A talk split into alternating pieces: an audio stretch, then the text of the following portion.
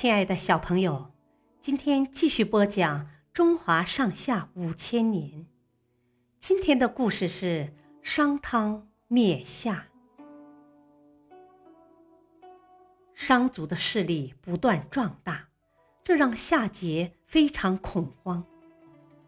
于是他以召集诸侯朝贺为名，将汤骗到夏都，把他关进监狱囚禁起来。伊尹得知后，搜集了许多珍宝和美女，赶去夏都进献给夏桀，请求他释放汤回国。夏桀收了珠宝和美女后，马上命人释放了汤。汤回国以后，立刻率领大军进攻夏朝。军队出发前。汤对将士们说：“并不是我要向夏王挑战，而是因为夏桀犯了很多罪，上天命令我惩罚他。有人可能会说，您不体恤照顾我们，要我们荒废农事，去征讨夏王。要知道。”是上天让我去征讨夏王，所以我不敢不听从命令。也许有人还会问：夏王犯了什么罪？我要告诉你们，他奢侈浪费，耗尽民力，无限制的剥削百姓，所以我一定要讨伐他。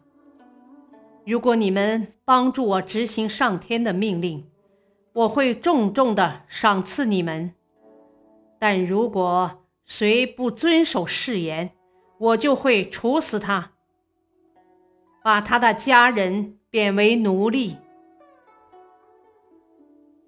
夏桀早就失去了民心，因此将士们听了汤的话后，全都表示赞成和支持。于是，浩浩荡荡的征讨大军直奔夏都。夏桀连夜调集军队，想阻止商军的进攻。然而，由于夏桀众叛亲离，军队早已人心涣散，所以刚一上战场，就被商军打得溃不成军。汤灭夏以后。称为天下之王。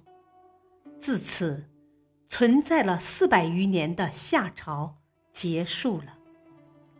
中国历史进入了一个新的朝代——商朝。小朋友，今天的故事就讲到这里，谢谢收听，下次再会。